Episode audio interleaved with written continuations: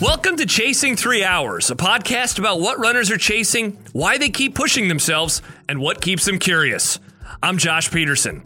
Before we get to today's episode, I would like to extend a huge thank you to all of you who downloaded, shared, supported the first episode of Chasing Three Hours. I had a great conversation with Jonathan Levitt as we've talked about his time in running, his time as a podcaster, and so much more. If you've missed that, please do go check it out. And again, for those of you who shared it, thank you so much. It was so cool to see all of the responses to the first episode. And I'm looking forward to today's conversation with Derek Loseke. For those of you who've been reading my newsletter at chasingthreehours.com, you will recognize him as Derek from Strava. We talk about the beginning of our relationship together, but we really dive into Derek and his last few years as a runner. Someone who really wasn't running as recently as 2018. He is now qualified and run in the Boston Marathon multiple times. He has chased and caught three hours himself a few times as well. We talk about that. We talk about his love for running and a whole lot more. Enjoy today's interview with Derek Loseke. Derek Loseke, welcome to Chasing Three Hours. It's good to be on. Good to hear that you finally have jumped into the podcast space. Man, I'm excited. Uh, it's funny because those who have been reading the newsletter for a while uh, have probably seen your name show up in there as Derek from Strava. And we were just talking before we got going, trying to remember when we started following each other or when we started running past each other because we used to live in the same neighborhood and we would go past each other quite a bit um, back in 2021 and early 2022. Yeah, I had the local legend for almost all of Midtown on Strava, and then I got hurt with an Achilles injury winter 2020, early 2021. And I remember coming back and you had everything and had put them all pretty much to unreachable levels from doubles most days. I was uh, I was rereading uh, an old newsletter the other day, just trying to find something, and I I found a mention of you in there, and and I had a little footnote. It was like, "This is the second or third time that I've mentioned Derek. I should probably let him know that he keeps coming up in my newsletter." But at some point in time, I found out that you were you were reading me, and we ran together uh, at at the Peak Performance Monday Night Run Club. So we had been crossing paths via the internet, which is, I guess, how a lot of people cross paths these days. Yeah, and we we were just talking earlier as well. Um, the first memory that I have of seeing you on the trail was when you were running the virtual early bird in early 2021. And Uh-huh. as far as I can remember, that was the first time you'd like broken seven minute pace average for something of that length. Yeah. And I remembered seeing you on the trail right under 42nd Street. Yep, yeah, and and I, I was telling you I because we just got done running, and, and we'll get to the first question that I want to start off all these pods with this in a second. But um, I remember seeing you at some point in time around like Center Street on that Field Club Trail, really early in the morning, and so at some point in time in April, uh, March, April. Of 2021, we start crossing paths with each other. Uh, we started running together uh, last year, and now here we are. I begin every podcast. This is episode number two. Appreciate you joining me today uh, with a question, and this is a fun one because we just finished a run together. How was your run today? Uh, the run today was great. Uh, anytime, anytime the temps start getting up, it, it's always questionable, especially with kind of the Nebraska humidity. But the Wabash Trace Trail in uh, Council Bluffs does a great job of shielding you from the sun and the heat. So it was, it was great. You and I ran 12 miles, uh, pretty, pretty easy. Just talked the whole time. Yeah. So good, a good end to the weekend. Yeah, absolutely. Um, you you run with a lot of people around here in town, and one of the things that you know. I'd say probably the first thing that I noticed about you was was obviously you were super talented. But the second thing was that you kind of had become this like ringleader of a lot of the runners of our kind of level, those that are aiming for the BQs here in Omaha. How how did that happen for you? How did you become someone that is creating group chats, creating GroupMe's, and because like you're the kind of patient zero, right, of of putting all this stuff together. Yeah. So, as kind of a background, I in I ran my first race in 2019, and that was after I had lost roughly 90 pounds. So most of my life, I was not a person that I did not have a ton of friends. I did not have a ton of self confidence. So I- this is kind of the first time in my life where I feel like I've had like a big group of friends, and it all started organically with me. I was training I, I had started to really enjoy running and I'd started putting some times together that started looking like wow I'm I'm actually pretty decent at this.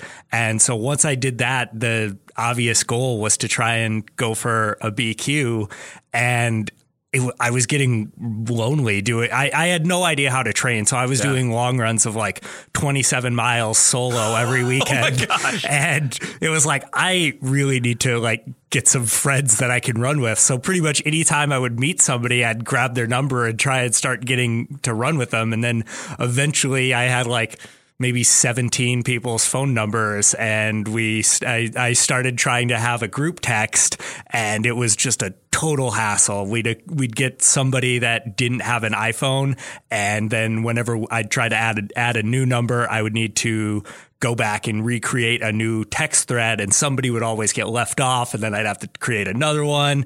And so I was just kind of racking my brain trying to figure out how I can do this and so I determined with a GroupMe, and we're now up to 47 ish people in the Omaha area. Most of them are in the like right at the BQ range. Some are a bit faster, some are a bit short, but pretty much anybody in there that's looking to go catch a long run or go do a workout at some point. Yeah, we we kind of have them in a GroupMe. I, I thought it was really cool. We were talking after you ran Boston this last year, and a bunch of you put together your your PRs. You had your best runs of your life, your best marathon times of your life, and you said something afterwards about like without this group, I don't know if this is going to be possible. It's it's it's really cool to see just how you and so many others. I know I I'm often looking at your guys' times. How just kind of rising tide seems to lift all lift all boats. Yeah, the the community aspect seems to be kind of the unspoken the unspoken portion of training. Like you, you can go ahead and you can run phenomenal times training solo, but it just seems like your mental, the mental space is so much better when you have other people, especially if you have people that are a little bit faster than you that can kind of push you, but not, you don't want to push yourself too hard. There's a very fine line. But if you have people that are like, you know, two to three minutes faster than you over the course of the marathon, you're trying, you're trying to keep up. Like you're trying to, you're looking at their Strava after afterwards you're seeing, oh, his average heart rate was 140 and mine was 142. Like I got, I got, I, I, I got to get mine lower than him. it's, it's, it's the competitive aspect, but you want, yeah. you want all of your friends to run the best race of their life and you just want you to be in a little bit better shape than them. Let's go back to uh, the beginning of your running journey. So you mentioned you lost weight before that, let's go back literally to, to, the beginning of that process. Had you run? Were you a runner? Was it something that you had kind of you know, done at various points, or was that really the beginning of running for you? Because I know you didn't run in high school. No, the the longest that I'd ever run previous to that was, you know, doing like the mile time trials in middle school and things of that nature.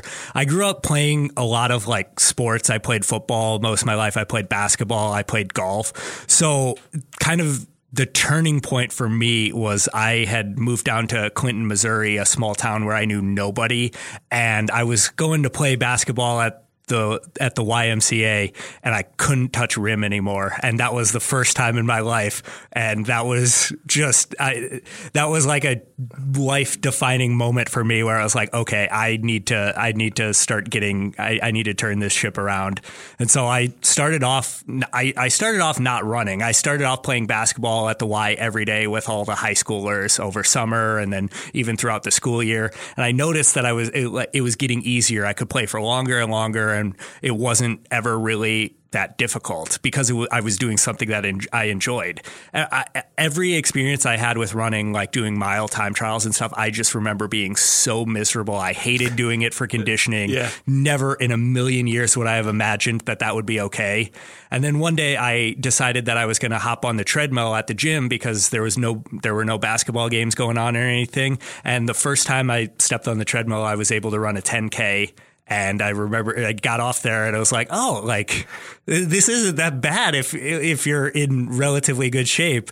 And so then the natural progression was that I started dating a girl that had run multiple half marathons and she was like, "Oh, you should you should run a half marathon." And so I signed up for the same one as her, which ended up being Lincoln of 2019. And then we broke up before that, and so I was still going to run the race and then the goal kind of became like instead of just finishing, it was like, "Okay, well, I got to beat her." And so And that, did you? Yes, I did. but that kind of kicked everything off. And then from there, it was the next race was I wanted to do a marathon. And then once I did the marathon, more halves, and then Boston qualify, run an ultra. Like I, I, I jumped off the deep end immediately after that. Yeah, it seems like you. Um, I, I was thinking a lot about this over the last few weeks as I've you know prepared to start the podcast. The when I would get into like a band, I would throw myself into like their discography. It's like, oh, I didn't just like one song. I, I listened to My Name Is Jonas by Weezer. I'm going to get into Weezer. That happened to me my freshman year of college. You seem that same way, but with running. And I know I, I felt that way over the last few years. So it, it seemed like it went from, I mean, true zero to 60 for you essentially overnight. It's the addictive personality trait. Anything that I get into, I am very into it. And Yeah. it, that's just how it goes. I need to try and keep the things that I get into on the positive notes. So you you as you said that Lincoln that was 2019 and your time in, in 2019 was I ran a 152 half so at Lincoln. basically the same kind of time frame I believe that, that my first half was because I think that was in the 155 range down down in Missouri. So you, you have a really good race. You beat your ex girlfriend, which is Yes. al- al- also nice. And after that, what what's the process then? Because your second race is then same uh, year. Yes. So I had such a good time running that half that I decided this was going to become a thing. And the natural progression was to do a marathon.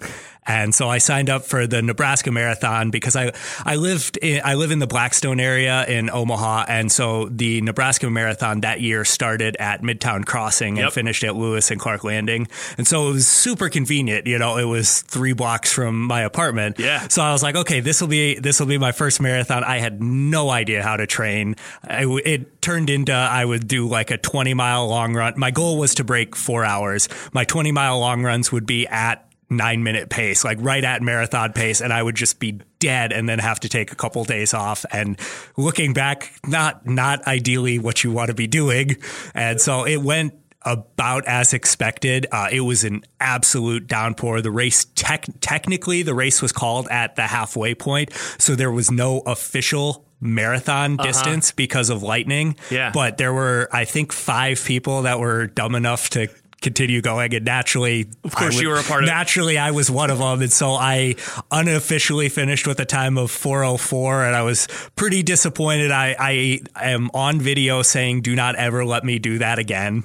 And uh, yeah, that that changed pretty quickly. I imagine I know that I have said that before. Um, I, I remember in 2019 I did Chicago, and I told my now fiance, my my family, this is it. I'm done. I'm done running marathons, and of course, I ended up signing up for one a few months later. Uh, going back to 2019, you said that like you didn't know how to train. I was on a podcast recently with Joseph Kilzer here in town, and he asked me like, what piece of advice would you give you know someone who is starting out? And my my advice was like run slow, which I think is a good piece of advice. But the other one is just like ask like I wish that I would have talked to more people who have had experience. Like my dad was like the one person that I knew in my life at the time who had run in marathons. I wish that I would have asked more people just because it seems like your story is my story. It's the same as so many. It's like yeah you're never going to know exactly what to expect but man it would be nice to have somewhat of an idea instead of just going out there like an idiot and running marathon pace for like every single workout that you're doing.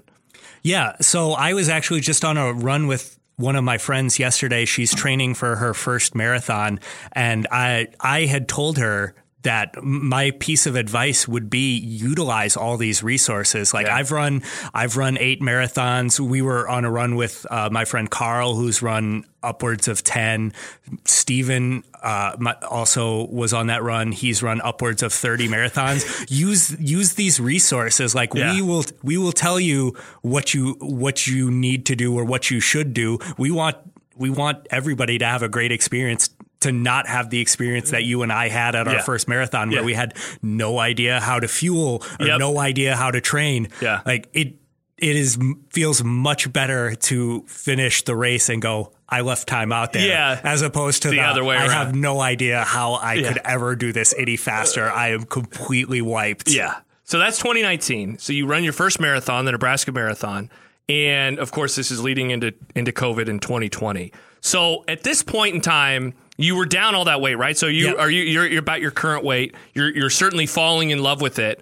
And so is the next step like I just want to get faster and and what do those next few months look like especially given what's going to happen in March of 2020? Yeah, so after I ran the Nebraska marathon, I ran another half roughly about a month later and I ran a 133. So I do think looking back that 404, I was in better shape than that. I just had no idea how to train for a marathon.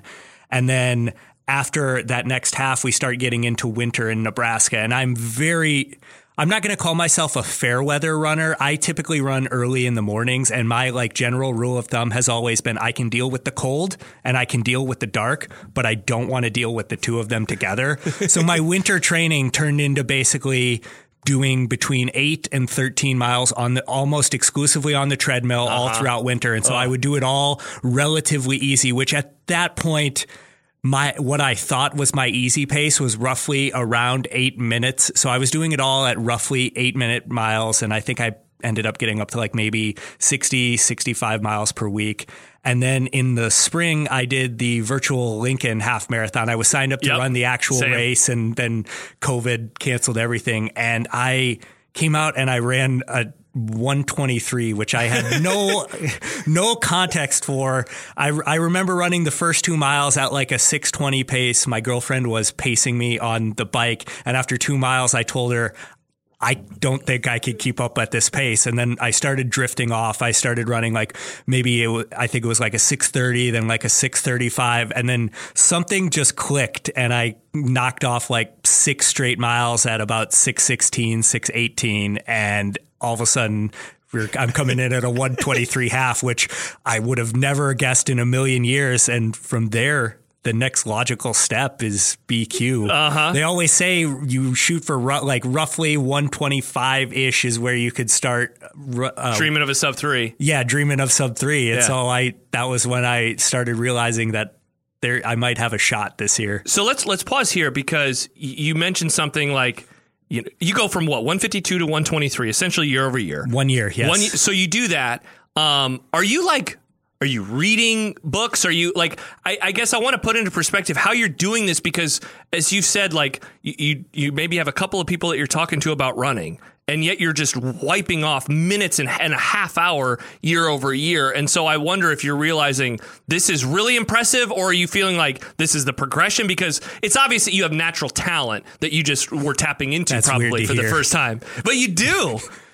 At least in running, right? I that's that's really weird to hear, but yeah, I mean, I guess so. At up until that point, I really I, I was reading some like basic stuff, but I didn't do any real research on how to train. Up to that point, it was all just I enjoyed doing this, and so, and I so was were you trying just pl- to do doing your own plans, like just oh, kind of yeah, going out I, running. I was trying to do an you know, I was trying to do in between an hour, hour and a half of cardio a day. That was yeah. really what I was trying to do. And then once I hit that 123 time and realizing I had a chance at BQing, that was when I started doing a lot more research, reading, reading like Let's Run forums, reading like uh, Advanced Running on Reddit, and like yeah. and those and trying to reach out to people that I felt knew what was going on. That was when I got introduced to uh, the weekly like Tuesday uh, Team Nebraska Triathlon, the uh-huh. Tuesday night track workouts, and yeah. meeting the people from there that tended to be like the guy that puts that on. Gerald is a former national level triathlete that competed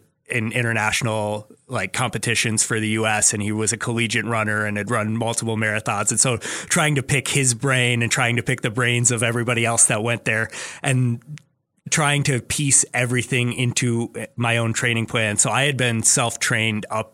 I did not hire a coach until this past year. So early 2022 after a string of injuries. So up until that point, everything had been just what just I, what I'd read. Oh, wow. And so it was like a modified um, like maffetone training where so a lot of like heart rate training. So uh-huh. essentially the same thing that you do. It's yep. just that I had I had always read that you should try and keep your heart rate on most of your runs at roughly like 180 minus your age. Uh-huh. So at that I remember being like 27 at that point. So my target heart rate was always 153 ish. So I just yeah. yeah, so I just tried to keep my heart rate low and that ended up carrying me significantly. Yeah, I remember um, when I fell in love with running in 2020. I, the thing that kind of pushed me over the edge was, and it's like the advice I always give to people: is run slow. So I, I had, I'd always used the Hal Higdon plans, and so one final time, I'm like, I'm going to do another Hal Higdon plan. I'm going to actually read all the introduction stuff,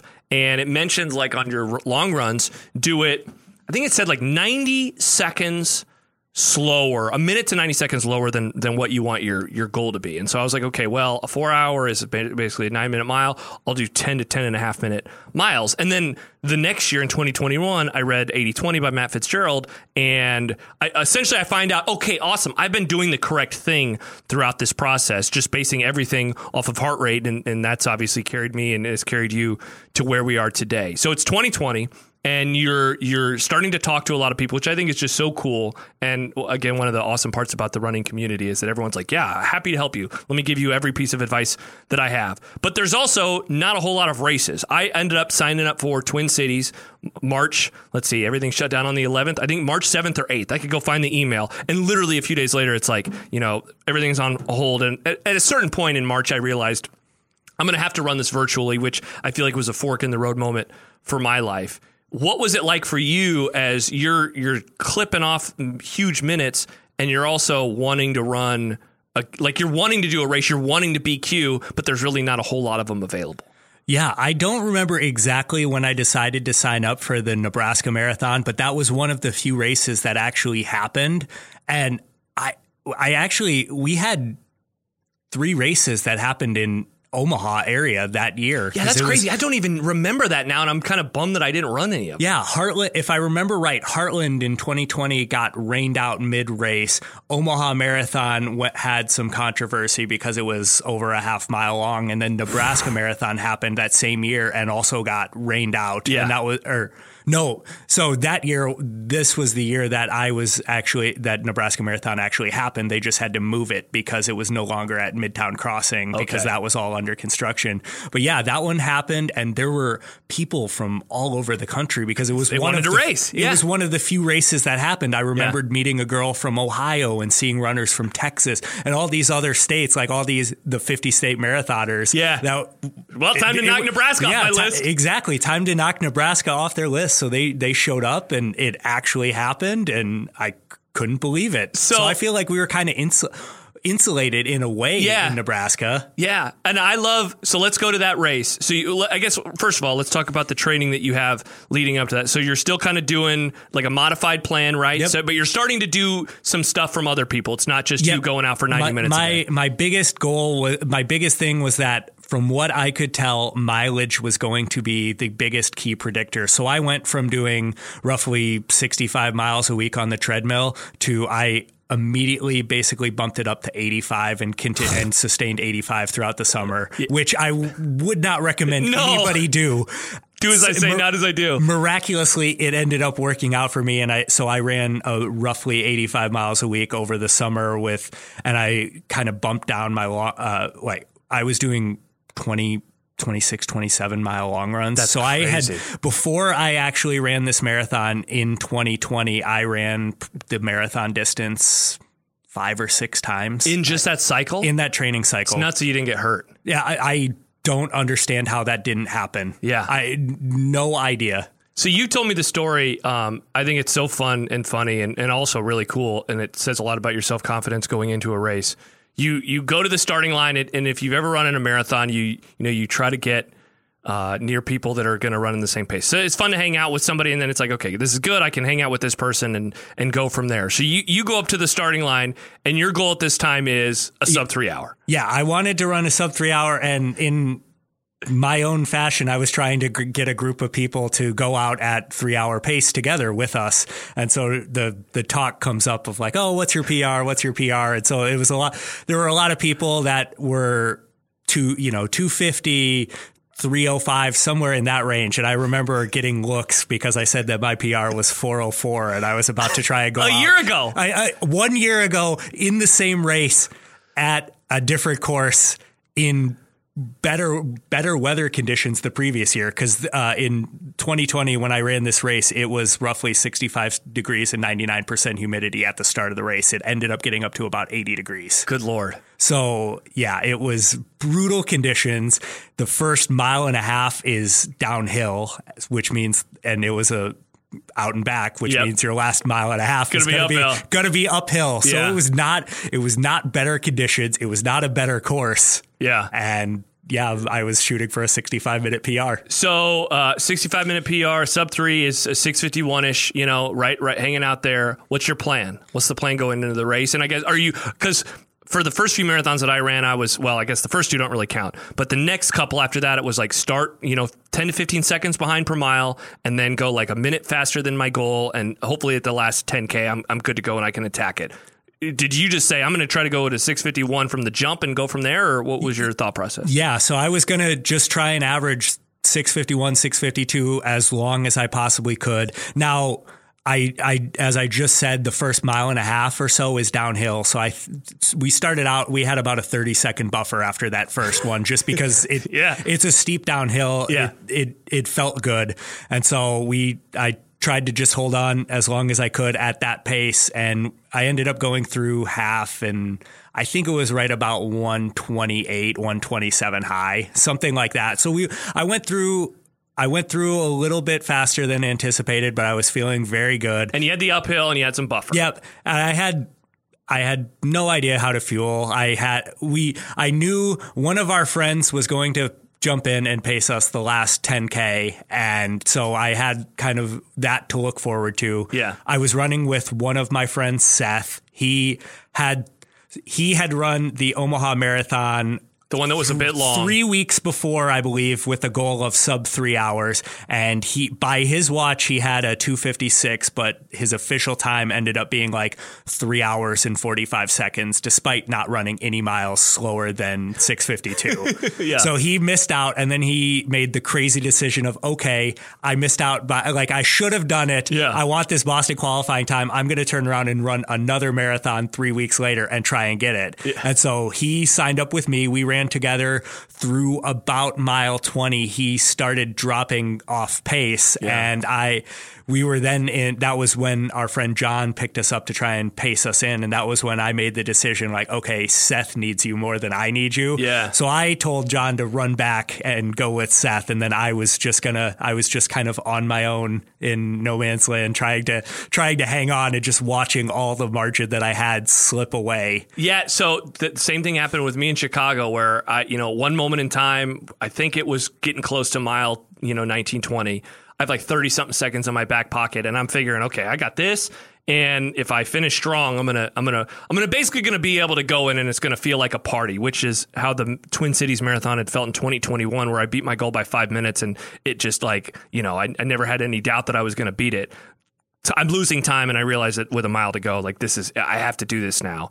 What, what's what are the the miles look like for you at the end of that race? Yeah, so I was losing a lot of steam. I want to say after mile, probably miles 20 through maybe 22, we're closer to like 720. And that was at mile 22, Kaci Lickteig, former Western States champion, who had, I believe, set a course record in a half marathon the day before. She catches up to me. and so I was talking to her and that was kind of a, that was kind of a boost of energy Yeah. because she is five foot nothing, like Yep. maybe a hundred pounds, Yeah. just out for a casual jog running 257 and so she she passed me and gave me some encouragement Yeah. and so i was able to keep going i remember being about a mile right about at the base of the hill so mile 24 24 and a half ish and i saw my average pace on my watch clip over to 649 and then to 650 and thinking I'm gonna have to like run really hard Yeah. if I want this. And so I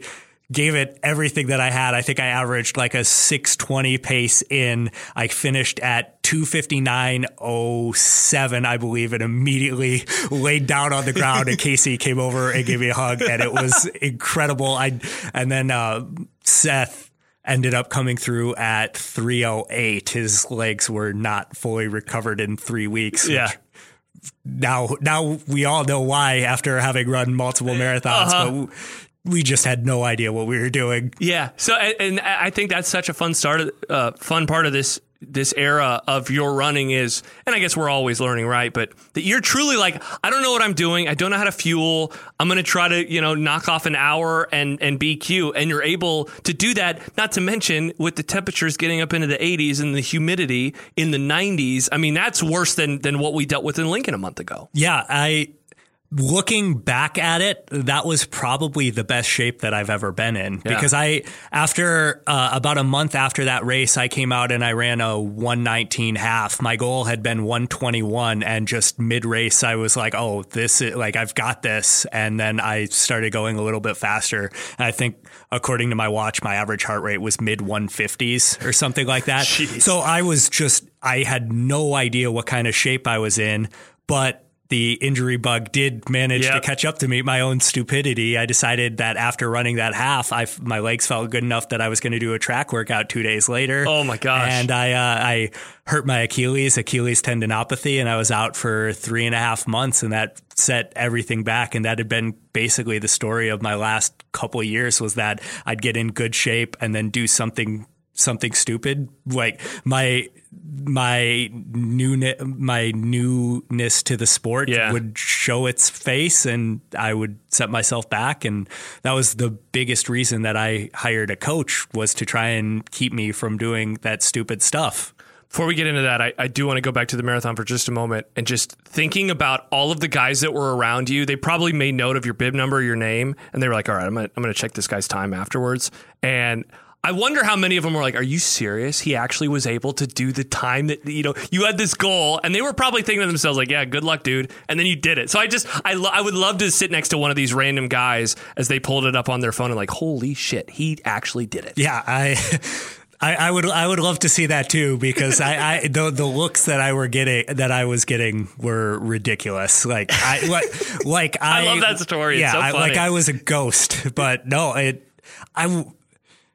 I wasn't. I, I wasn't BSing. I No, really yeah, thought. yeah. I really thought I had a shot at doing it. There's a difference between like a rational confidence and just confidence and knowing your level of ability, knowing what you can do. You would put in the work, you would put in the miles, and even though you were still a novice to everything, you did know like where your fitness was at, and so it made sense. Yeah, I, the the thing was a lot of those people probably knew like probably could tell from the weather that morning like oh this is this is not going to be fun. This is not optimum. I had no idea. yeah, exactly, and that probably helped you. Yeah, I, it it 100% Whereas helped a me. month was- ago in Lincoln, I'm like, I know this is going to be tough. And even then, I still overestimate or underestimated how brutal the conditions were.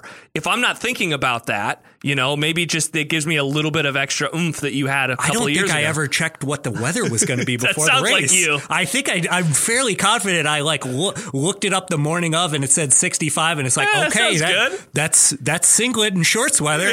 Even though it's summer in Nebraska, Yeah. you know, it's going to be singlet and shorts weather regardless, as Yeah. long as it's not raining. Uh huh. So this is the end of 2020, and as you, you mentioned, um, you you mess with your Achilles and you end up missing a lot of time. I think for for all of us who have you know fallen in love with running and have attacked it in this way, I think our all of our biggest fear, of course, is is some form of an injury and the mental game of just like you'll be sad because you're not able to run. My immediate thought would be, how much fitness am I going to lose? Can I keep it? What can I do throughout this process? Knock on wood, I thankfully have not had anything horrible since 2020 when I got back into running. What do those next few months look like for you? Because you go from someone who wasn't confident in yourself, you lose a lot of weight, you catch the running bug, you qualify for Boston, you're doing all of this in such a short amount of time.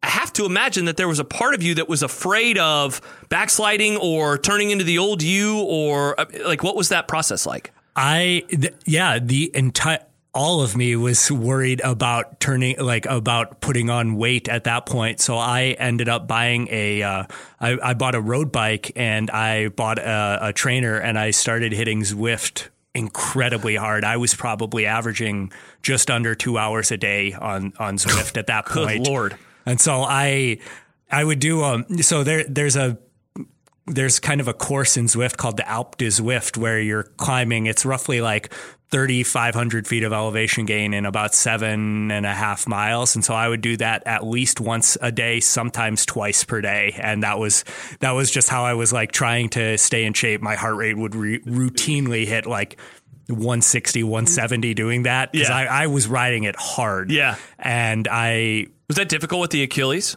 no, it, it was biking was fine.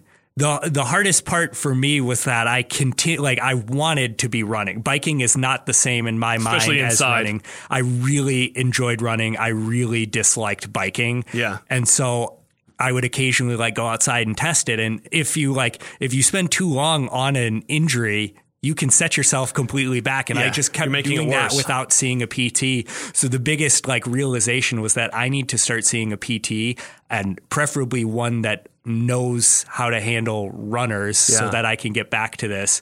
Cause in the grand scheme of things, my Achilles tendinopathy was fairly uh, uh, was a fairly simple solve. Like it ended up being stay off it for a couple of weeks, let it heal, do eccentric heel drops, and do some other like do some toe walks and some other miscellaneous stretches, Yeah. and you'll be back to normal. Wow, that's all it took. Yeah, that that that was what it took, and that was it, it's just really tough to convince yourself in the long term that taking time off, and that's something I still struggle with. Yeah. Like I, you know, I could have my calf act up and just be tight one day, and I don't want, even though I know, I know that if I take one day off, I'm. I'm You're gonna, gonna be be fine. fine. I'm not gonna lose any fitness, but it is a mental struggle Yeah. to convince myself because Well- I just enjoy running is the highlight of my day. My Yeah. mood is so much better Yep. after I have my morning run in. And you can normally tell if you meet me in, in the afternoon and I haven't had a run because I'll be on edge and like wondering like how can I fit this in later. Well, you even told me today on our run, you're like, I'm taking tomorrow off. And the way you said it, it was almost like more for you than it was for me. I was like, okay, cool. But it was almost like you're like, I just need to, I need to not run tomorrow. I need to take tomorrow off. yeah, I my my coach has me take one day off and it's the hardest day ev- every It week. sucks. Yeah, I I I w- I would and I don't even care about the whole run streak aspect. No, I, yeah. I, I don't care about tracking that. I just want to run every Because it makes you happy. Yeah. Yeah. I'm the same way. The- you know, I don't have a, I don't have a run streak. I've, uh, I, I think over the last few years, my, my longest run streak is like 20 days. So, I mean, it's not even that long, whereas some people are going into the thousands, you know? I just, I'm, I'm a happier person when I'm running. Um, did you notice in that time or did people around you notice like he, like, did, I guess, were you asked, Hey, are you okay? Are you, you don't seem as happy as you were. Like, did, was that a conversation or were you? Absolutely. Okay, Well, You yeah. can you can ask my girlfriend and my mood was I was significantly more on edge Yeah. and just small things were annoying me that normally Yeah. I would just be able to let slide. Like it, it definitely affected my mood and so I was incredibly happy when I was able to get back from that. And the nice thing about looking back at injuries is that you're able to learn something from each injury. Like you, you, you have to sit at it, sit down and look at it from an outside persp- perspective and realize what could I have done differently to try and prevent this. So, what, yeah, what did you learn from that? What I learned from that is that after races, you need to take you need to take time off. Yeah. So in the marathon, minimal running for two weeks minimum. Yep. Minimum. And after a half marathon, probably another week. Yeah. Like you you can feel good and not still be fully recovered. Yep, I am right now. When this comes out, I will uh, I will finally be out of my recovery period post post Lincoln. Uh, just finished when we're recording. I just finished week four, and I am so antsy. I'm antsy for a variety of reasons right now. I think the the biggest one for me lately has been that I do not feel acclimated to the heat very well yet, just because I have done. I've only done two runs with strides in them. My longest run so far was the one that we did today of 12 miles. And so I just don't feel like I am acclimated to anything and I'm seeing all of you know you you guys and gals and it's like you know crap they're they're just putting in all this mileage that I haven't been able to. And so you know that that part stinks and I, I just I, I also just don't feel as happy. And so I'm ready for I'm ready to come out of this and to start you know putting more mileage down and to and to start feeling like you know I know I'll get there. Last year it was the same thing. The summer started I increased my mileage and the first few weeks of June I was like this sucks. Do you think your mind space, your headspace would be any different should if the weather would have been different in Lincoln? Yes, I do. I do. And because like for a couple of reasons. Um, if I would have hit my goal, this is the first time I didn't hit my goal, as you know, you and I have talked about it a ton. Um, and so that happened. Uh, yeah, yes, uh, yeah. That's that's it for sure. It, it definitely would. I do think that getting used to the heat is is hurting. Like post Chicago, yeah, I hit my goal. I BQ'd. I did all that stuff, but I also was able to then run in like 40 degree weather, which was great. So I'm I feel like I'm just coming out of this a little down on myself, a little down on the time, which I know I shouldn't be. But also, it's like crap. These runs are just a lot. They're just harder than I feel like they should be at this moment in time. Still, but it's only four weeks after it. I'll be fine and I mean, I'm a couple weeks ahead of you in coming back from, yeah, from Boston. From Boston, but I still feel the same. Like it's tough to it's tough to quantify what 70 or 80 degrees and 80% humidity how uh-huh. mu- just how much that affects you yep. especially because it affects everybody different like you know it, there's a lot of nutritional aspects that come into play like what what's your salt like yeah. or, or, what's your sodium intake like what yeah. how, how many carbohydrates did you take before it or how, yeah. how many electrolytes do you have but I, I feel like every everybody's kind of in this the same boat right now. Uh-huh. I'm looking forward to that change in about October where all of a sudden all run, all your runs get 30, 45 like, seconds at this. per mile faster at a lower heart rate. And it's like, oh, that, that reminder that, oh, uh-huh. running is running is fun and I do enjoy yeah. this because I've I've had plenty of runs in the heat where I ask myself mid run like why are you doing this? Yeah. You don't I don't have to be running yeah, today. Yeah. I don't have to run. I, I get, get, to, do, run. Yeah, I, I want get to, to do this. Yeah, and I think we're all going through the same thing. Some people are just a little further ahead, but I saw there was a, a, a mutual friend of ours who had a run uh, earlier this week, and he acknowledged like on Strava, he acknowledged like, man, it's just I'm not used to this yet. And I was just thinking, yeah, me neither, man. Like we all we're I think a lot of us are in this boat of like, crap, it got a lot warmer and a lot humid, a lot more humid, maybe faster than either we were anticipating or that our bodies were ready for, just given that a lot of us in this in this group have run in either, you know, Boston or Lincoln or even the half. I mean, the half in Lincoln wasn't wasn't any joke either, just given the the weather of that day. We'll all uh, we'll all come out of it. All right, so it's 2020. You when did or no, now it's 2021 and it's funny because this is now when I moved to Blackstone, yep. and so at some point we start crossing paths. We think it's sometime in April. That I guess is is that like right when you start running again? Yes. When did you start running again in 2021? Yeah, so I started running again mid February. And I had signed up for the Lincoln Marathon and I had a goal of what would have been a four minute PR 255. And so I basically had, I think it was roughly about 10 weeks to come back from injury and hope to PR.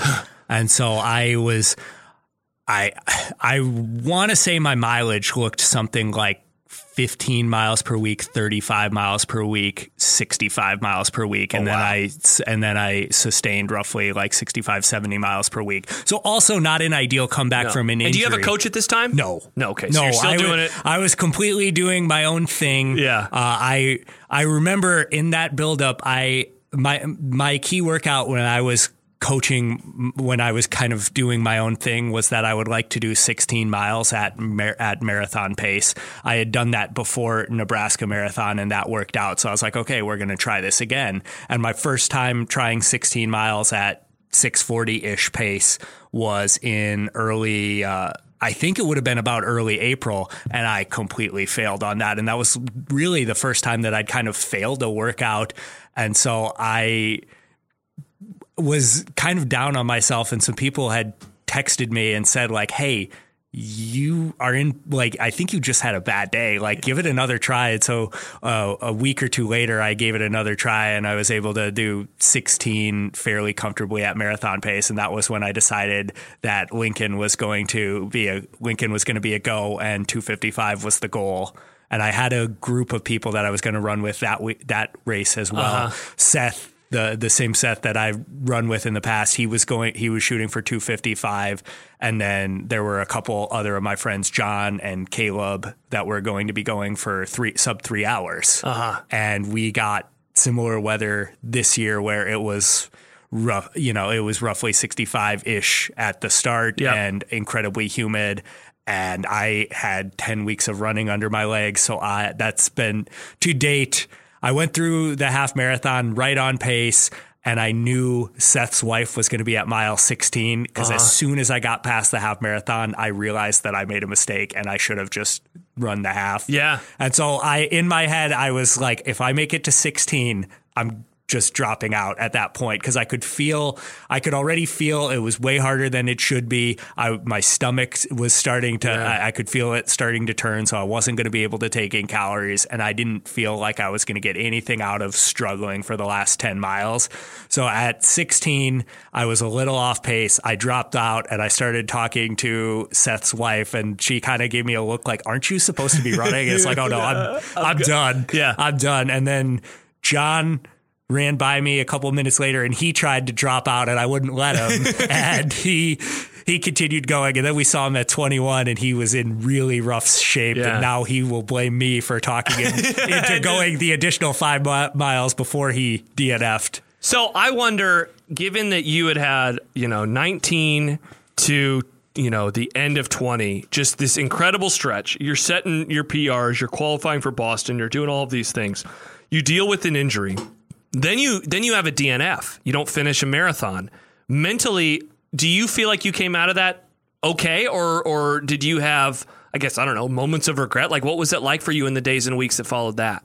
So I after this DNF, I signed up for an ultra, so you can do with that whatever. Was I doing okay? that, that that that's up for debate. Yeah. but yeah. So I I wasn't too mad about it looking back. I wish I would have finished the race just to The like done all 26 or yeah, I, I wish half? that I would have just finished off, even if it was going to be slow. But up to that point, I had PR'd every race that I'd ever run and accomplished everything. Yeah. So I'd never had any negative, really, experiences. So I should have dealt with it at that point, knowing that not every marathon is going to go well Yep. and you're going to have some low points and you just need the the goal is to finish the goal is to push yourself on that day Yep. like you're not just racing against your past times you're racing against the weather you're racing against how your body's doing that Yeah. day i should have finished but i do not ha- i did not have any regrets at that point i was able to kind of hop right back into training i think i did it i think i did about a 10 mile tempo a week later Yeah. and so see, and that's a good part about not finishing. And you know, I've never, I've never DNF'd. I've, I've finished all six marathons that I've signed up for. But there was a part of me in the days that followed Lincoln where I was like, if I would have just done a half, I mean, I can get right back into Yeah. things and don't have to worry about that. the, the recovery is way easier Yeah, even those extra 10 miles that you didn't run. It's nuts how that, I mean, especially the last 10K, how that can just affect you, you know, in a negative capacity recovering on, on a day like that, Yeah. especially. And loo- looking back, honestly, my main regret from that year was probably signing up for that ultra because I had these dreams of wanting to run like Western States and 100 milers and all of that. And I still have those dreams, but doing that race let me realize just Yep. how hard it is to Yep. recover. Same. So I did the 12 hour Dizzy Goat, which at that year was on a th- roughly three mile loop out in Bennington. So I did, uh, as many loops as I could for 12 hours, and I ended up running 54 miles in just it was in terrible conditions. It eh, and if you notice a theme, it was every, every race I Every- run. It seems yeah. to be Meanwhile, terrible for me, it was the opposite. It was like I got great weather every single race that I did for yeah, a while. I, I did not. So I it was incredibly humid. It was raining, so it was a super muddy course, and I ended up go. I I ended up running that, and I I placed third. I I did. At 10 and a half hours, I had just finished my 54th mile and all, all of my friends that I had pacing me had said like, "Oh, I have to I have to go." I was roughly averaging about a loop every 40-ish minutes. Yeah. So in all reality, I probably could have hit 60. My goal for going into that race, I thought I could do 65 miles and I had no context of what running like for that long was. My my only key the only difference really from marathon training was that I did a 50k in training Yeah. and that that was the longest run that I did. And so I went up to one of my friends that was working the the scoring and just asked him like, "Hey, am I on the podium?" And he said no. And so I said, "Okay, perfect. I hit 50 miles. That seems I'm good to go. That, that seems like a great day. I dropped out. We packed up our stuff. I was at I, I was at a restaurant eating a burger when I get a Facebook message from the same guy saying, "Hey, you got third. You need to come pick up. You need to come pick up your trophy." and then I was looking at it, and both of the winners, who are incredibly good Yeah. and incredibly accomplished ultra runners, had run two more loops than me, and I was averaging. Oh! I I had quit with an hour and a half to go, and I was averaging a loop every forty ish oh. minutes. Oh, So there's a world. there there is a world where I could have been in competition. I don't think I would have beaten either of them. They they knew what they were doing. Yeah. I had no idea. But in my head it could have played out differently. Yeah. So when is it? When is this in 2021? That was June 2021. Okay, so that, right now we're in June. So you've you've seemingly come back really well from your Achilles injury. Yeah, I yeah, I the problem after that was recovering from running 50 odd miles. How do you recover from something like that? I didn't. I ran very minimally sh- for yeah. about a month, Yeah. and it was not. It was brutal because I wanted to be running, and I Uh-huh. just my knee was acting like I. I did not train on trails. This was in, this was a trail ultra. I did zero trail training. I trained like I was running for a marathon. The the the standard story seems to be that I. Do not know what I'm doing. Do not follow what I say. Just, just learn from me. I remember I did uh, I did the the uh, half marathon on Thanksgiving over at Cunningham, and I for some reason I thought it was going to be a lot on you know concrete, and so I, I showed up in race shoes.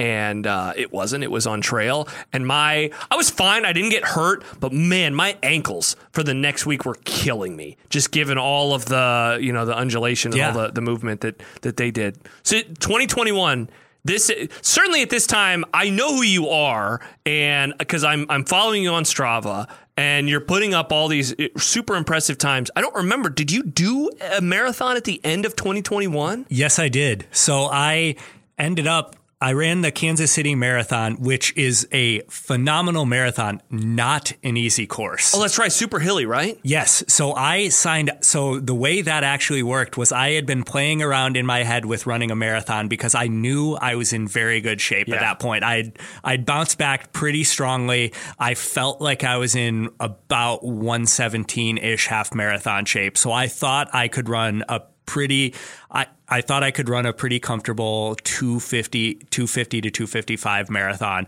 And so I did a I did a workout with one of my friends, a 20 20 miler where we finished the last four uh, in kind of a progression run and that was about 3 weeks out from Kansas City. So I did this workout and then I signed up for Kansas City. So I did not have a traditional cycle. I basically did one predictor workout and then signed up for a marathon and started a taper. Yeah. And then I ran Kansas City also with my friend Seth. Yeah. And we both managed to PR.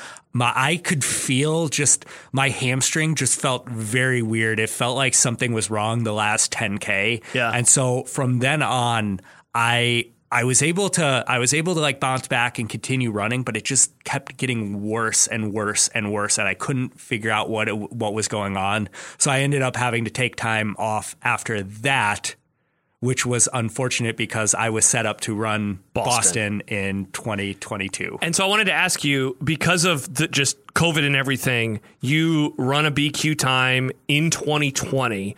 The next Boston Marathon is not until basically a year later, fall of 2021, and then they did the and spring. that, that was the and that was the reduced field size. So that was the biggest uh, the biggest margin needed in I, I believe in history. So that was where like it seven was and a half seven minutes. and a half Yeah, minutes. yeah. Talk So I did not get in that time. Okay, because I wanted because you know, Jonathan Levitt, who was on in the first episode, he I thought that you know he'd ran a BQ time, but he he didn't get in. He got in with a with a, a fundraising bib, um, and and so uh, or just he got a he got a bib from I can't remember exactly what it was. You can go listen to episode one of the podcast. So I was going to ask you, so you don't qualify for 2021 because of that, or I guess you Yeah. have a BQ time, but you don't get it. So you needed to run that time in Kansas Yes. City to qualify. That- and that was part of why Was that like I- right at the end of the right at the end of the cutoff? Yes, it was. Wow. That was part of why I wanted to run a marathon, and because I knew I was in shape to PR, and I would have really liked to have a bit adi- of additional margin Yeah. to get into Boston for the following year. And so, what's your time? What was the time so I ran two fifty five forty nine, I believe. I You was chop off what three plus minutes? yeah, Then yeah. It was it was a PR for me. It was a PR for my friend Seth, and we and he BQ'd as well. Then he also BQ'd. So we were set up to run Boston together in uh, 2022.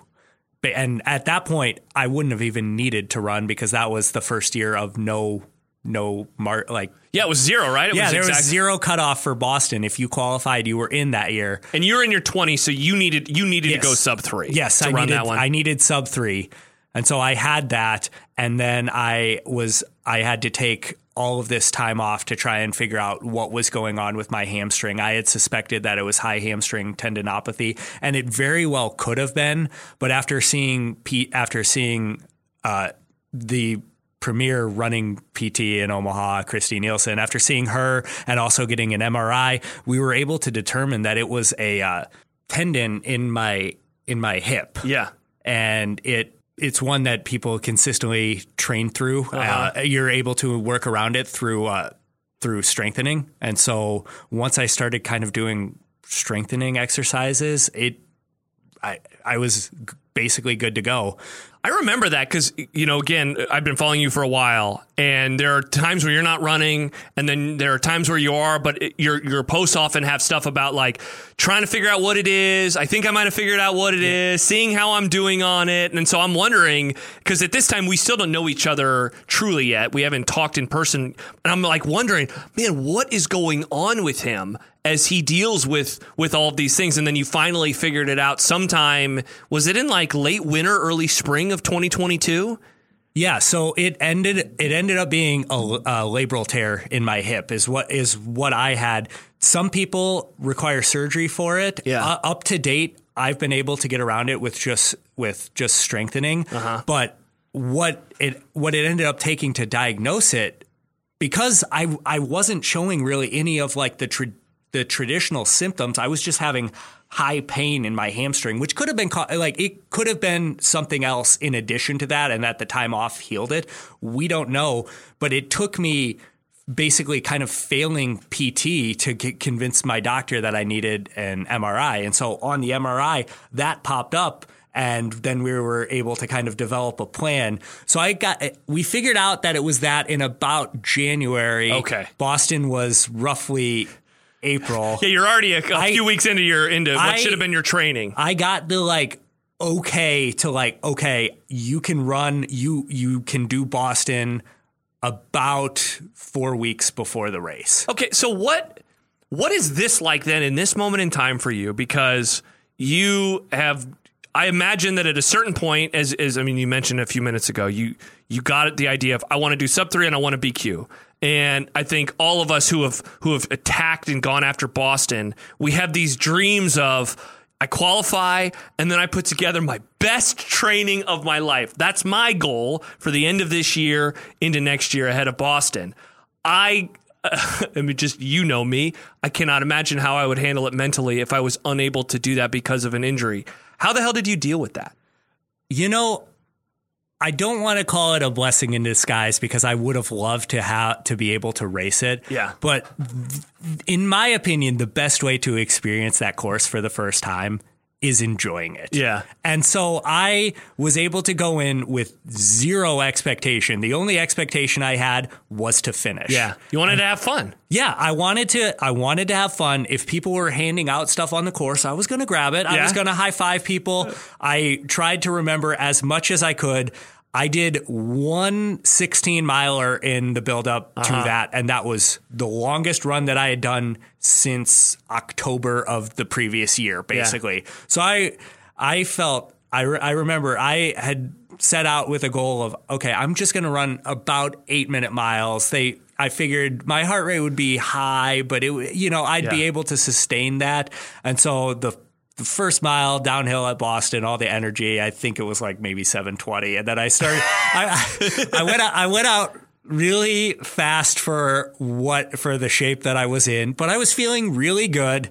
And then I just remember at mile 16, once you hit that first uphill, which was also the longest distance that I'd run in roughly six months. Yeah, you have 10 miles to go, and every mile I after have that's 10 miles to go. Yeah. And my I started feeling it in my quads Yeah. because I had run a little hard on the downhills and I had zero training. And then I realized that, okay, I'm going to have to like, I'm going to have to get into a deep place. Yep. And so I, I was in pain for the last 10 miles of the race and I don't remember too much of the like last 10 miles. Yeah. And so I, I, I was able to finish. I had made some friends along the way. The pictures are great. You're smiling in a lot of them. The Citgo sign one, you look great. you look like you're having an awesome time. it's tough not to be smiling out Yeah, there, yeah. especially when it's something that I got lucky. I had not, it had not been a lifelong dream for me. It had been, couple it, I- yeah, it had been a couple years. So, and I was still absurdly happy. So I can't imagine what, What it feels yeah. like to have had that for somebody to have had that as a long term goal and to Yep. finally be able to be on that course and accomplish and run it. I feel the same way where like I decided it was my goal probably in 2021 and I'm going to run it in 2024 and you know I'll, I'll hear these stories of like I tried to BQ and it took me you know 5 6 years. And it's like yeah I did it in like a year and a half. And it's just it's like a weird feeling. And and so it's cool that you were able to recognize like how some people how just like what it meant to them versus what it meant to you. Well, so I when I went back and ran it this year, a big reason why I went back and ran it this year is that there were a big group of my friends and my training partners that were running it for the first time. Yeah. And I wanted to be there to see them experience it because it almost feels like the more you do it, the more I don't want to say you take it for granted, but like you lose sight of the fact that this is a lifelong dream for for Yeah. a lot of people and Yeah. we have you know I've I've now done this 2 years in a row so I like to go back and just Mm-hmm. see the wonder in people's eyes and also cuz you feel like you can offer them some tips like Yep. hey the this is what you have to do with the bus. I Like, know, I'll be here's bugging the hell out of you next here's year. how you here's how you can run the course and then you get on the course and it's just incredible to see everybody the just the buzz of people as you're walking up as you're as you're in A bunch of people like us, just a bunch of nerds, it's you know. the, it's the Comic Con of the running community. Yeah, I love like when I did Chicago last year. It was because when I did Twin Twin Cities in 2021, all of the the stuff was in place where the uh, expo. I mean, it was just like get in and out, and so it was not a let's have fun at the expo. So this last year was the first time. In, in my now running career, where I really, really, really wanted to be at a marathon that had a lot of people that, and there was that buzz to it. And I just was like, these are my people. And it's just so fun to be around people like that. So the feeling in Boston next year is going to be, I mean, darn near indescribable. But I'll try to describe it on the podcast and in my newsletter. But the my favorite quote that I heard from anybody while we were standing around waiting to get on the buses was I heard somebody a couple like people back and he said, "Yeah, my doctor says I have a stress fracture and I can't run this, so I'm not going to run anything faster than 7 minutes." I wonder how that guy did. I don't know. I Oh. did not oh. catch his bib number. yeah, that's a guy that I'd love to. All right, let me hop on the were- app afterwards. it, it, it, We're sickos. it I don't know what I would have done had I had, had I not Yeah. been been given the okay from a doctor. Would I have run it? There's there's definitely a chance. Yeah, for sure. I don't I that's not something that I ever want to experience. That's not something I hope anybody ever should experience. But it's not like you can defer. Uh huh. Yeah, exactly. So let's go back then to 2022. So you run that one. I believe this is a time when you're about to get a coach. And Yes. okay, so what now that I mean you have you have had some real high highs, you have probably had some low lows, certainly mentally with without running. And and I guess was that ultimately what led you like I've just my body hasn't been consistent enough to do what I wanted to do. It's time for me to hire a coach. Because I know when we, you and I met last summer, it's basically been about a year now since we met. And I remember one of the first things that you said was like, um, I when we were talking about your coach, I need a coach to tell me like when to dial it back or to tell me I'm running too much. And so that I thought that that was a nice window into your mind, especially given now that I know your backstory even more, some of the mileage that you were putting up. And, you know, it, it makes sense that at that time you were like, it's time for me to have a coach. Yeah. Yeah. So the PT that I had been seeing, uh, Christy Nielsen in the Omaha area, she's a multi time Olympic trials qualifier and she does some coaching on the side. And so I had talked to her. She was, she was able to work wonders with kind of just my injuries and solving like what the the true issue was. And so I brought her on as a coach with the mindset of like I will follow her I, will follow her workouts to the best of my abilities, but the the knowledge of like I need somebody that is able to keep me healthy. That's going to be the biggest, that's the biggest predictor in how, in having like a successful marathoning career is being able to stack one cycle after another. And the way that I had been doing it, where I would have one phenomenal cycle and then get hurt, one phenomenal cycle and then get hurt was not I, I, wasn't, I wasn't conducive I wasn't for what you want to do. Yeah. And so she has been able to dial back quite a bit, like the mileage. I in my build up to Kansas City, I I remember I had my highest mileage month ever. I think it was about 425 425? Yes. Oh my gosh. I didn't realize that. I knew you that you hit 100, you know, a couple times. I, had, I hit 100 every every week for a month in the build up to that. Like, oh my gosh. And that was when I didn't have a marathon on the books. I yeah. was just upping my mileage for the sake of upping my mileage.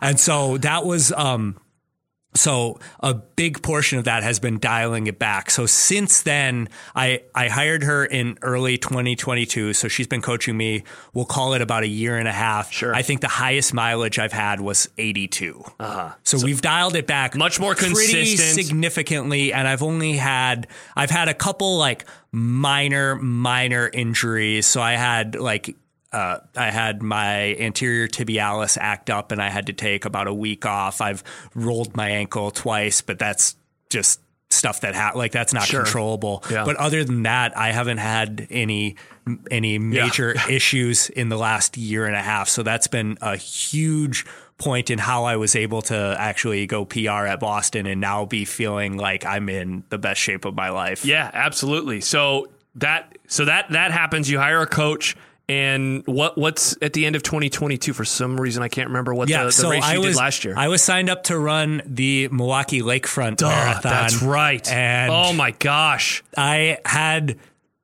I had some lofty goals, but I didn't feel like I was quite in shape to my my goal. Not has been 245 for quite a while. I've yeah. wanted to get into that space. And so my, that was my goal going into Milwaukee Lakefront. I realized pretty early on that that wasn't going to be an, uh, attainable, but I kind of kept it still as like an A goal, but was realizing I was probably closer to like 253 ish shape. And then two weeks before the Milwaukee Lakefront Marathon, I saw rumblings on LetsRun that the race was going to be canceled. Uh, my girlfriend's dad was a retired Milwaukee police officer, and so I texted him and just said, "Hey, I heard this. Like, do you like can you find anything out about it? He said no you're you're fine. The race is going to happen. And then the next day the race got canceled. Oh because they didn't get the permit? Yeah the city like didn't approve the course i guess it was a verbal agreement that, to the course yeah. but nothing in writing. And then the city pulled it back so I'm technically 0 for 2 on trying to run races in Milwaukee because I was set to run a half marathon there because that's where my girlfriend's from uh-huh. a few years back, and they canceled that during COVID as well. Oh, geez. So I just, for some reason, I struggle to run races in Wisconsin. Uh huh. But, um, and this so, is when we run together for the yeah, first time. Yeah. So when that when that got canceled, I had to sit down and look at like what options do I have? Like I I'd like to still run a race, and at that point, you have the stereotypical like CIM, the Indy, the Philadelphia ones. And so I was looking at it and I realized that my girlfriend Haley, her cousin lives in Philadelphia. And so I said, okay, we have a place to stay. I have a place to stay. This will be perfect. So I ended up running the Philadelphia Marathon. And, and, that's just November, that was, right before Thanksgiving, yes, right? Like November 20th, I believe. So the weekend the weekend before Thanksgiving, and I this was after I had to take a take a bit of time off for the anterior tibialis issue. So I realized I wasn't probably I wasn't going to PR. I thought that I would still be able to break 3 hours and that would be a successful trip out for me. But I ended up getting there and on race day it was roughly 25 degrees before wind chill and wind bursts of up to 25 miles an hour. So it was a real feel of roughly 19 degrees. And I'd never run a marathon in temperatures like that. So I wasn't entirely sure how to dress. What's what you how do you, how does that compare to because you've done the really hot and now you've done the really cold? I mean, what what what is that like? Because I'm just thinking of you know obviously you'd you'd wear gloves. Like I assume the whole time, right? Like Yeah. you can't take the gloves off. Are you still wearing a normal singlet though, like you I- normally would? So I ended up putting on a thin long sleeve under it. I wish that I wouldn't have because Yeah. I started overheating. Yeah. How But- far in? it- pr- relatively early. Oh, God. Relatively early on, but I just because in marathoning you shouldn't be red you shouldn't be like redlining. Yeah. I didn't think that I I, I thought that I would be colder for a lot longer Yeah. that I would pr- really only need it for maybe like the last 10k. Yeah. So I completely misjudged that. I was wearing like basically like socks that I would wear if I were going snowboarding. I had two layers of gloves. I had a beanie on. Like it was I So you're just way too hot. I, yeah, I, I was way too hot, and I think that I used up a little too much energy trying to stay on pace early.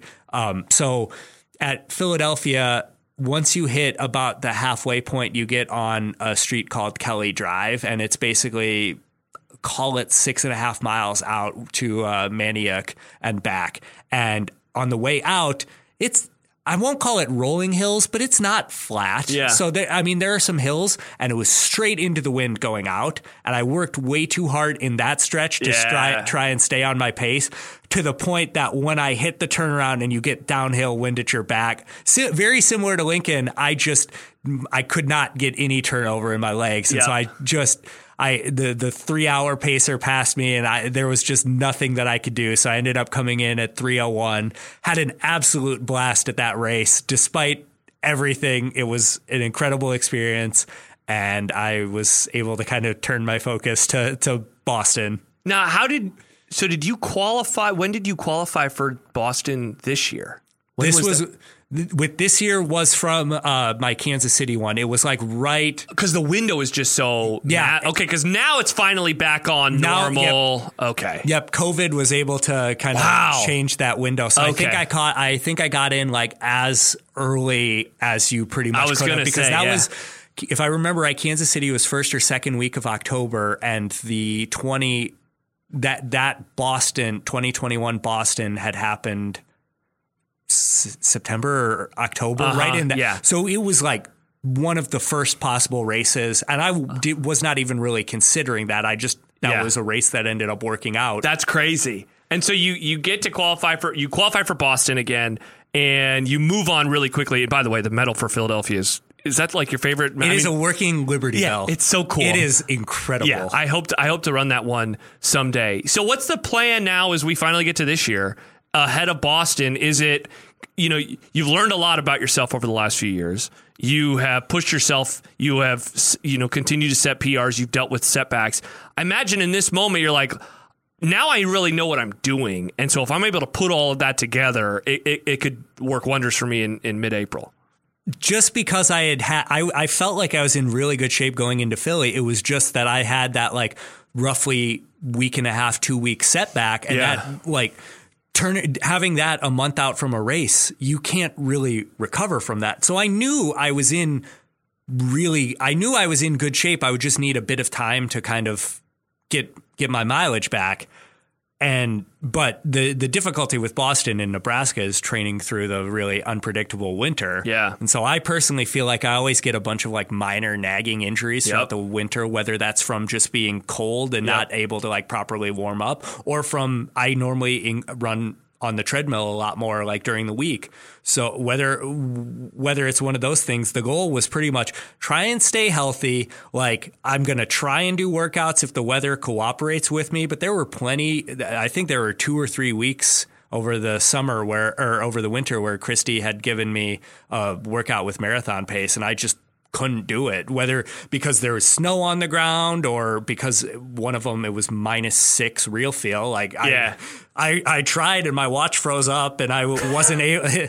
Can't do anything with that. Yeah, and if, if you're wearing like three layers, you can't expect to do marathon pace. So it was pretty much just trying to do whatever I could throughout the winter and just try and try and kind of keep that base there and hope that we can get get to April and everything miraculously comes together on race day. Yeah, and, and so in 2022, like you said, you got to enjoy it, and this time you're going in, you know, with a with a stronger goal. How much though did did just the pre did the knowledge of 2022 of that of the race of the course of the logistics? How much do you think that that helped you when you actually got to Boston? The course and the logistics are huge. The course is it's not a difficult course; it's a tricky course. Like mm-hmm. the first 16 miles or so, the you know, it's mostly downhill.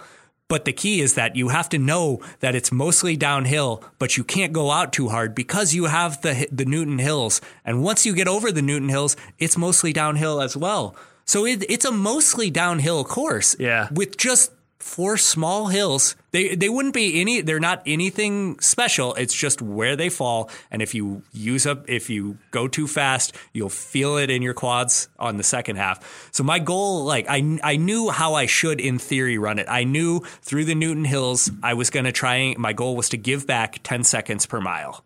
Whatever pace I like had deemed comfortable that day, I was gonna give back ten seconds per mile through the through the hills. And it ended up being a little bit less than that, but I I that was a huge turning point. And also knowing like the fueling aspect is incredibly difficult because for most races it's fairly simple. You wake up 3 hours before the race and then whatever whatever your go-to morning food is. For me it's usually bagels uh, and some peanut butter you you can do that. But with Boston, it's incredibly difficult because you know the first wave's going off ten o'clock, ten o five, so that's seven o'clock. Like uh, you're you're already on the bus Yeah. at that point. Uh huh.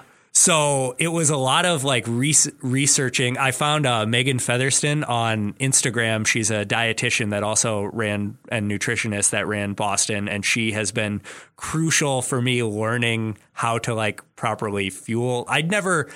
I always thought that I was carb loading before races. I really wasn't. So I ate four bagels in the 15 hours before the You, race. you told me that sometime afterwards because then I approached my link and I was like, man, I hadn't because I thought I was carb loading and I was like, I guess I should probably eat. So I did three. I did three that Saturday and God, I felt just so full and heavy. Yeah. But you know, it, it, it certainly you know helped me the next day, even though the uh, the conditions weren't great. So did you go into this one? Feeling your fittest? Did you go into that race feeling like I can, I am at my best, or I can set a PR? Like, what was the mindset that you had? So for 85% of the training cycle, I was struggling and not feeling like I was in that great of shape. And then I had one day where I did a, uh, a 22 mile long run with 13 of them at marathon pace, and it felt pretty easy. And I averaged like 628 for the marathon pace. And that was when I started realizing, like, okay, I'm. In that's a a, 250. That's a 250 marathon. yeah, I'm in a bit better shape than I had thought. And that was just one of those days I ran with one of my friends who could comfortably run that pace.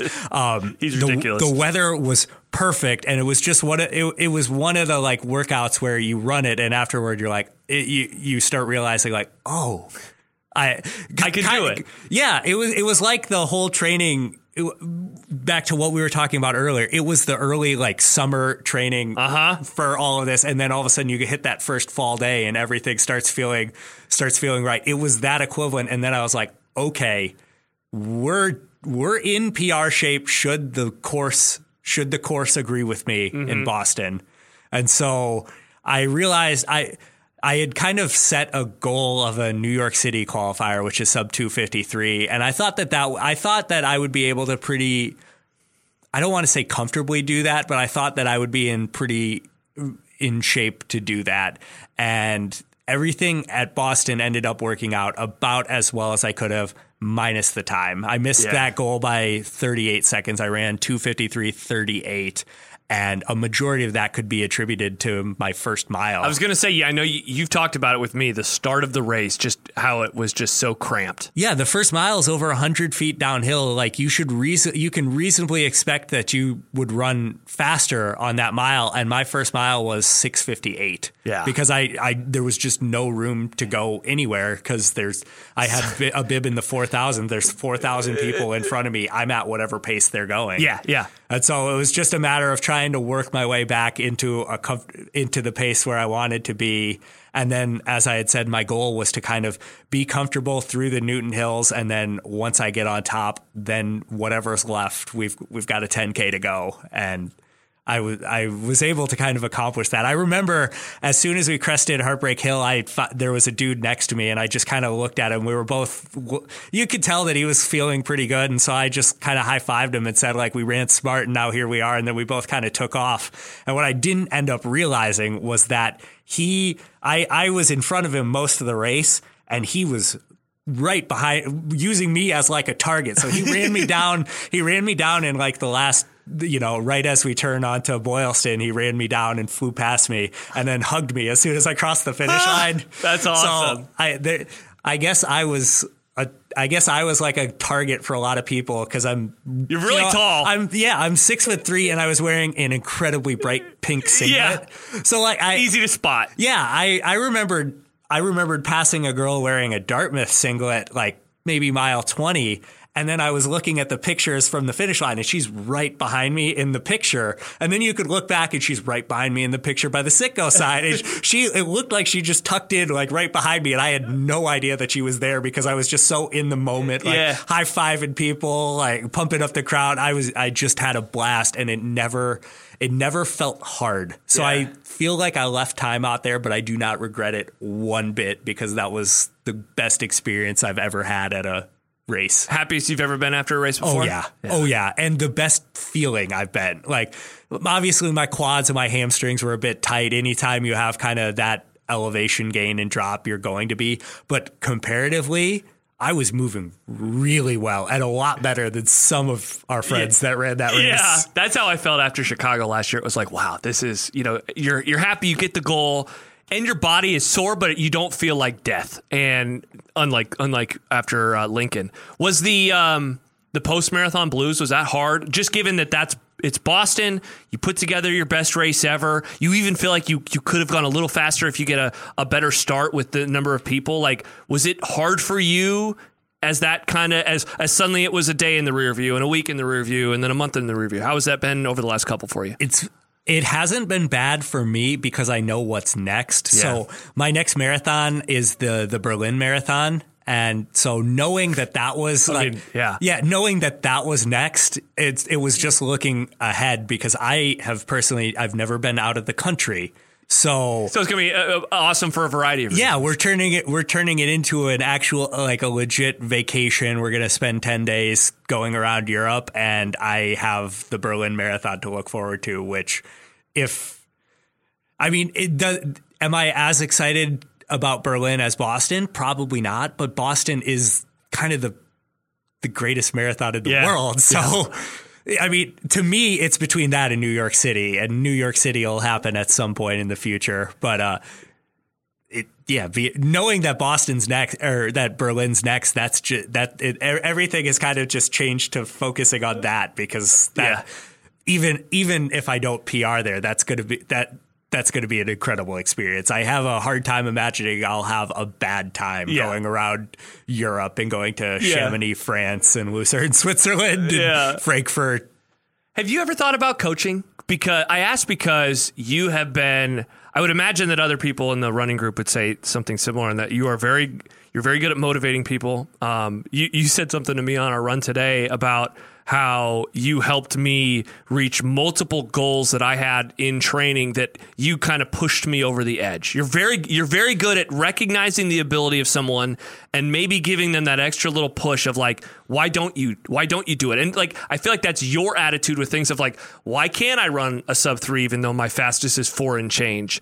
Like I guess do you like do you like doing that? Like would you want to do that more? I definitely have I've definitely considered it and I've I definitely would like to get into it. I've had I've had just a couple people that have kind of reached out to me, typically people that have like never run a marathon before that are just like, hey, how can I do this? And I'll walk them through kind of the, give them like the basic guidelines of don't, don't do, don't do what I did. Like go out, run whatever mileage you like you feel comfortable P- typically there are people that want to run three to five you know three days a week four days a week something like that so it's just trying to get them to finish it and feel like they want to continue doing that i've Yeah. i've written a couple training plans out for them but yes they're part of me does, figured. part of me does want to get into coaching and i would imagine that at some point in the future that'll that'll be the next logical step Yeah, and like I obviously don't know anything about your plans, um, exactly what they would look like, but the the mindset that you have, I think, is incredibly valuable in a coach. Where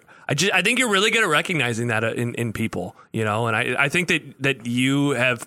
That I don't know, man. Like this, this running group, which still kind of ruminating on a name to give it, I think has become something really fun. Um, you know, for me, where I, I said this to you today, I didn't really feel like I liked running with anybody until I think the last year. And part of that, I, I'm guessing, is that my ability has gotten better, um, but also just knowing like, I think I'm faster because of you know other people in my life to, to either run with or talk to or whatever. I mean, it also makes the time. You know, we ran for 90 minutes today, and it didn't feel like 90 minutes. Yeah, that I mean that's truly the thing is that the the time just passes differently and you it, it's it's crazy how we could do we can do two to three hour long runs most weekends and never run out of things like I know. you never run out of things to say and it, it it's just really interesting.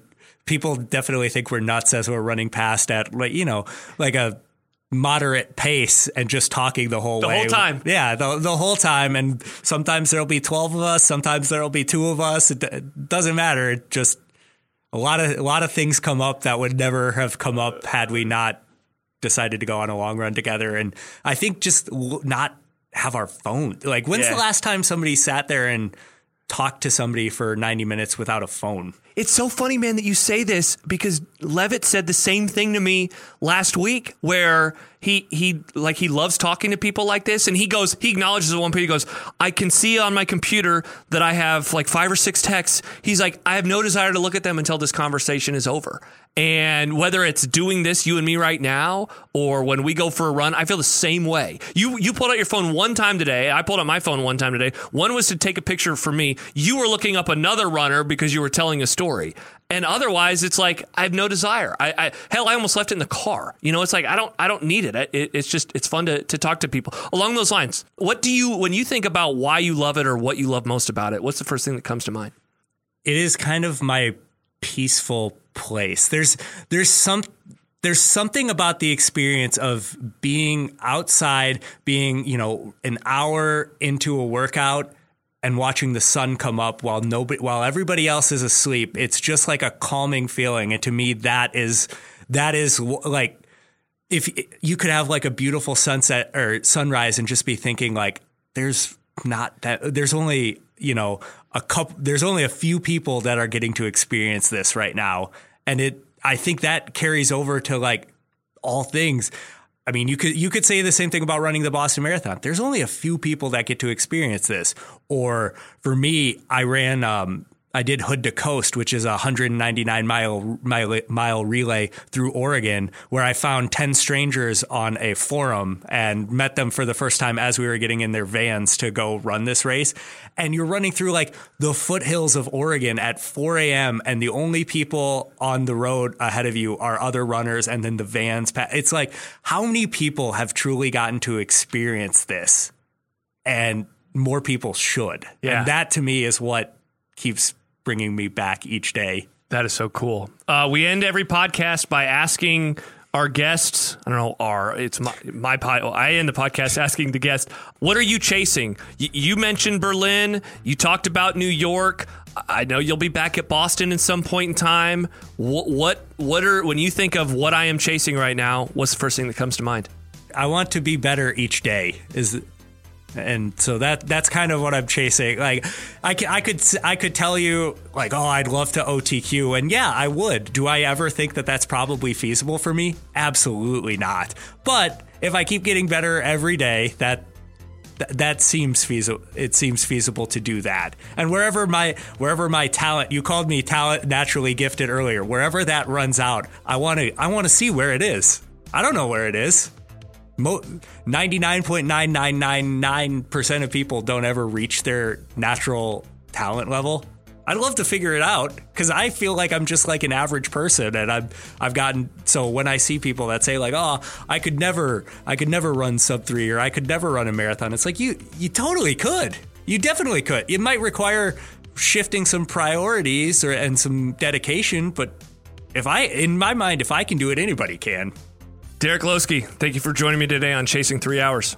Thank you. This is this is awesome. I'm so glad you finally started this. I've been I've been wondering for years. thanks again to Derek Loseke for joining me on today's episode. Huge thanks to Ian Aeillo for music and sound design. Also thanks to Riss for the cover art. Head to chasingthreehours.com for more from me, including my weekly newsletter, as I write about my experience training for the 2024 Boston Marathon. If you liked what you heard today, be sure to subscribe, rate, review, and maybe share with a friend as well. New episodes will drop on Friday mornings. Enjoy your long run this weekend.